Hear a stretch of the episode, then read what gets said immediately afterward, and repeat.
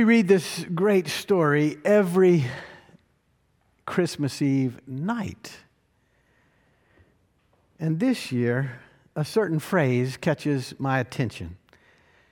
It's this The shepherds said to one another, Let us go now to Bethlehem and see this thing that has taken place, which the Lord has made known to us. Let us go now to Bethlehem and see this thing. In a real sense, tonight, we are making our way to Bethlehem, coming close, gathering, opening our hearts in Bethlehem. We're seeking to experience afresh this thing that has happened. This is what the great writer Annie Dillard says about Bethlehem. And she's talking about the actual place.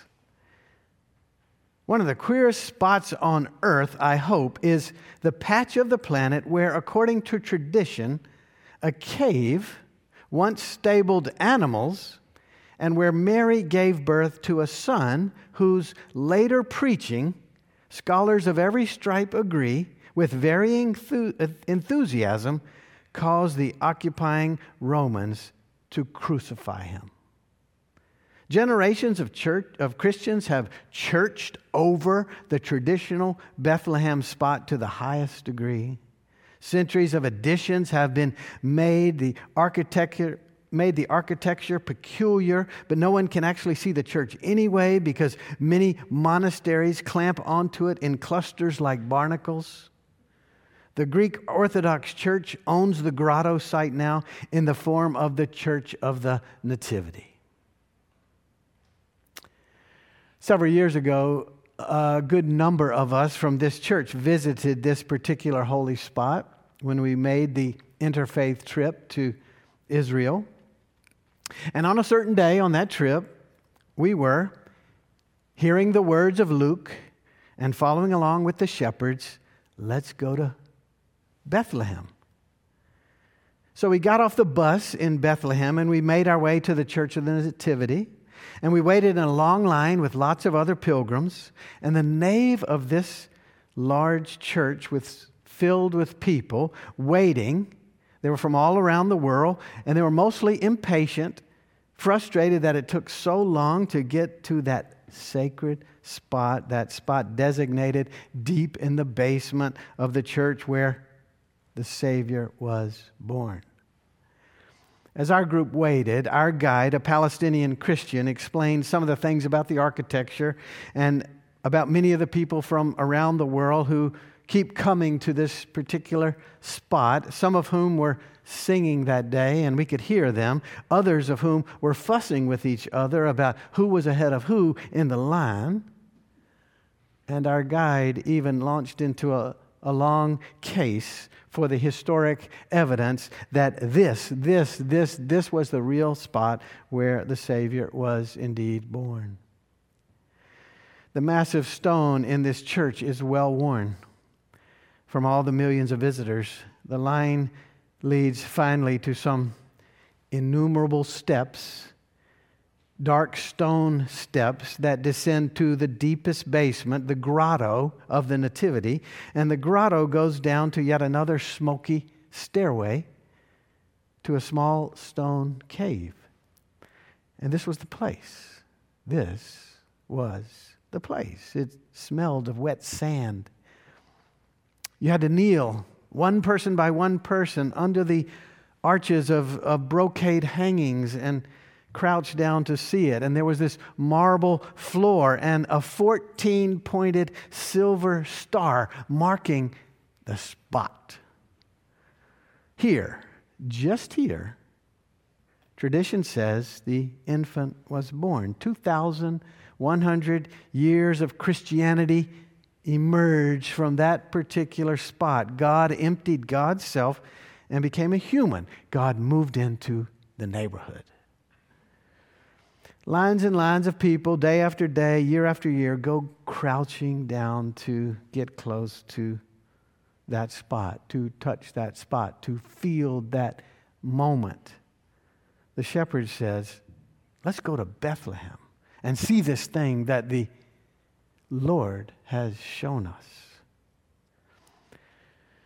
It may be meaningful for many of us to actually go to Bethlehem, but if that's our focus, the spot, the place, Bethlehem, then we're likely missing the point, the real point, the real message, the important message. The important point is not the spot, it's not the place, it's not the cave, it's not the grotto. The more important point, not to be missed and not to be minimized, is that God comes among us. The God of the universe, the massive universe, the God of all the world, the God of creation, the God of Abraham and Sarah, the God of Moses and Miriam, God comes to be with us, to be one of us, to be one like us, to save us, to show us the way to life and life in abundance. This is the real story of Christmas. God comes to the poor shepherds, and it says the poor shepherds were living in the fields. God comes to them in all their desperation, in all their difficult days, and gives them hope. God comes to them to give them life and peace and purpose. God comes to the immigrants and the lonely and the lost. And that would be in the first century and every century since then, including the immigrants at our borders and at frightening spots all across the globe, including in Bethlehem today. God comes to give people hope, to show them that they have a home, they have a family, and it's with God. And our job is to help everyone find a home and a family with God. God comes to the hurting and to the powerless to show us that no one is forgotten, not anyone. No one is left out, and nothing can separate us from God's love, not anything. God comes to the sad and to the confused. God comes to the terrorized and the victimized to reveal that light, not darkness, light holds the day, not evil, not all the bad things that can be happening to our very lives. Our God cares, our God comes, our God never leaves us. It's not about Bethlehem, the place. God comes to prove to us. It's not about Caesar in Rome. It's not about Herod in Jerusalem. It's not about Pilate as the governor. It's not presidents. It's not premiers.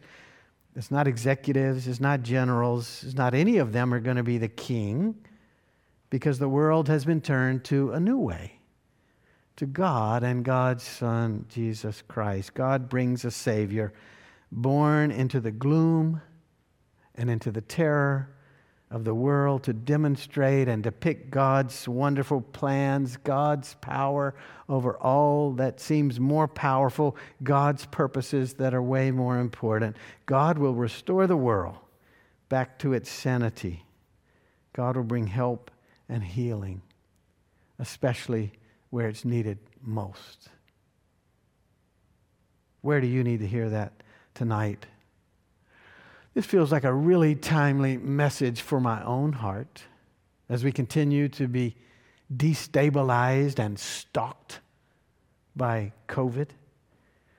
This is a really important message when we're feeling fatigue and uncertainty and we're dealing with all kind of other situations that might be emerging within our hearts, within our families, within our nation, within our world, God comes among us. To you is born a Savior who is Christ the Lord. It's not really about Bethlehem, it's about what happened in Bethlehem when Jesus was born, and that being born anew in each of us. It's about us responding to what happened. We don't just marvel at the birth and touch the spot, we let the birth lead us to trust that Jesus Christ is the world's best hope. We try to follow Jesus with our lives, working like he did for justice and peace and love and light for everyone, as it did on that first Christmas. We heard the story as it did on that first Christmas. May God's love and God's Spirit break into our tired and gloomy moments, our tired and fatigued lives, and give us hope and purpose.